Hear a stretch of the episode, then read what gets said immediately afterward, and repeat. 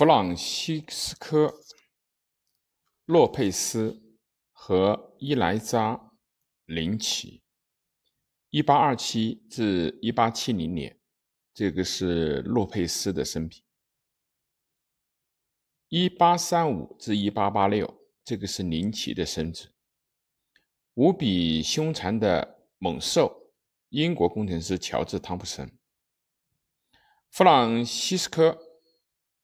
索纳诺·洛佩斯是一个刚愎自用的巴拉圭的独裁者，他声称要为国家赢得荣誉与声望，实际上却让国家几乎毁于巴西、阿根廷和乌拉圭之手。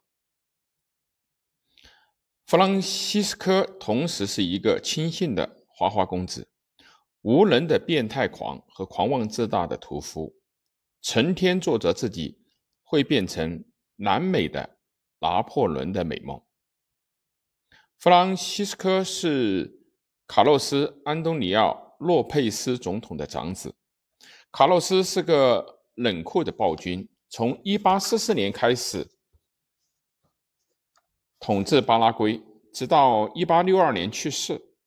年轻的弗朗西斯科从小便被培养成为父亲的继承人，18岁的时候就被授予准将的尊衔。他越发的自傲与荒谬，喜欢坐在马背上或者穿着军装，让人给自己画像，热衷在军装上挂大量的丝带和徽章，用浓密的黑胡子遮盖住有些肥胖的脸。从青年时候开始，他就风流成性，对女人花言巧语，若是遭到拒绝，他就要来硬的，非逼人就范不可。一八五三年，年轻的弗朗西斯科代表父亲出访法国，在巴黎，拿破仑三世宏大的政治排场、繁复的帝国礼仪和华丽的仪仗队让他大开眼界，从此念念不忘。他学习了拿破仑一世的战力，并深信他自己也有那般雄韬伟略。在巴黎的时候，他还遇到了美丽的爱尔兰女孩伊莱扎。林奇，伊莱扎随弗朗西斯科回到了巴拉圭，作为他的情妇伴其终老。时至今日，乌拉巴拉圭人仍对伊莱扎林奇褒贬不一。那些认为弗朗西斯科洛佩斯是巴拉圭历史上一位伟大统治者的人，将他的爱尔兰情妇比作巴拉圭的贝隆夫人。迷人而具有远见卓识的国家革新者。另一方面，为数众多的人认为弗朗西斯科的统治是一场由他的残忍和狂妄带来的灾难。这些人还认为林奇是美丽的，双手沾满了鲜血的狐狸精，拥有拉丁凯尔特血统的耶喜别。他激起他的自负。鼓励他穷兵黩武，让他和自己的家人反目，并将他们一一手刃。伊莱扎·林奇，一八三五年六月三十日生于爱尔兰的科克郡，是新教徒医生约翰·林奇的女儿。一八四七年，他们举家迁往巴黎。三年后，年仅十五岁的伊莱扎嫁给了一位法国的军医。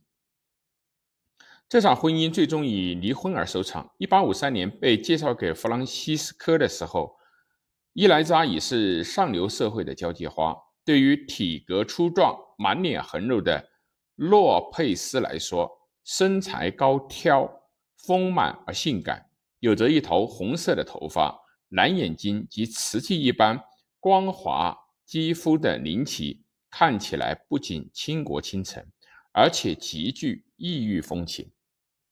他们一拍即合。当弗朗西斯科不得不返回巴拉圭的时候，他已经身怀六甲。弗朗西斯科放不下他，给他金钱，让他追随自己回到了南美。一八五五年的十一月，在抵达布达布宜诺斯艾利斯不久以后，他生下了他们的长子。在亚松森的华丽宫殿中安顿下来后不久，伊莱扎的美丽。巴黎市的搔首弄姿与孩童般的俏皮，就让巴拉圭的上流社会震惊之余，又万分的喜爱。遑论他带来的法国的烹饪、音乐、香水、时尚和艺术。一八六二年，老洛佩斯去世，弗朗西斯科继承了他的权利。他把潜在的对手吸收悉数收收监，不出意外的当了总统。据说老洛佩兹临终前曾告警告弗朗西斯科注意防范外来的侵略。然而，生长在巴拉圭政治中心的弗朗西斯科丝毫没有意识到当地权力的微妙的平衡，一心要成为南美的拿破仑三世。一八六三年上任仅一年，他就愚蠢地让巴拉圭卷入到邻国乌拉圭的内战中，而南美洲最强大的国家巴西和阿根廷都参与了这场战争。自信心极度膨胀的弗朗西斯科相信他能够通过扮演仲裁者，成为南美洲的主导者。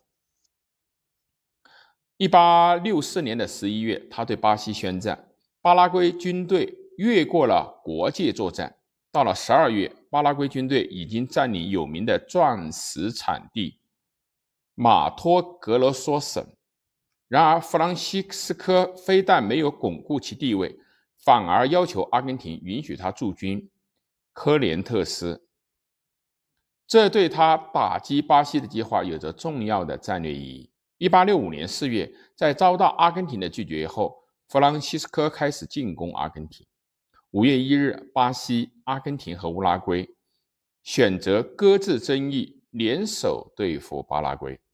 此时，巴拉圭的军力已被弗朗西斯科入侵乌拉圭的愚蠢计划大大的分散了。次年的五月，联军在图尤蒂大败巴拉圭的军队。一八六七年的七月，弗朗西斯科不得不下令全面撤退，在联军的一路追击下，逃回到巴拉圭。随着巴拉圭的国运在与三国同盟的战争中急转直下，弗朗西斯科将愤怒转向了他的同胞。1868年，他认为自己的家庭正密谋推翻他，于是下令处决了自己的兄弟和妹夫，甚至将母亲和妹妹处以鞭刑。在史称“圣费尔南多大屠杀”的惨案中。弗朗西斯科对许多男性及其家庭施以酷刑和屠杀，数以千计的人，包括大臣、法官、高级的政府官员，甚至外国使节，均遭毒手。他们均被当作逃兵和背叛者，未经审判即受到处决。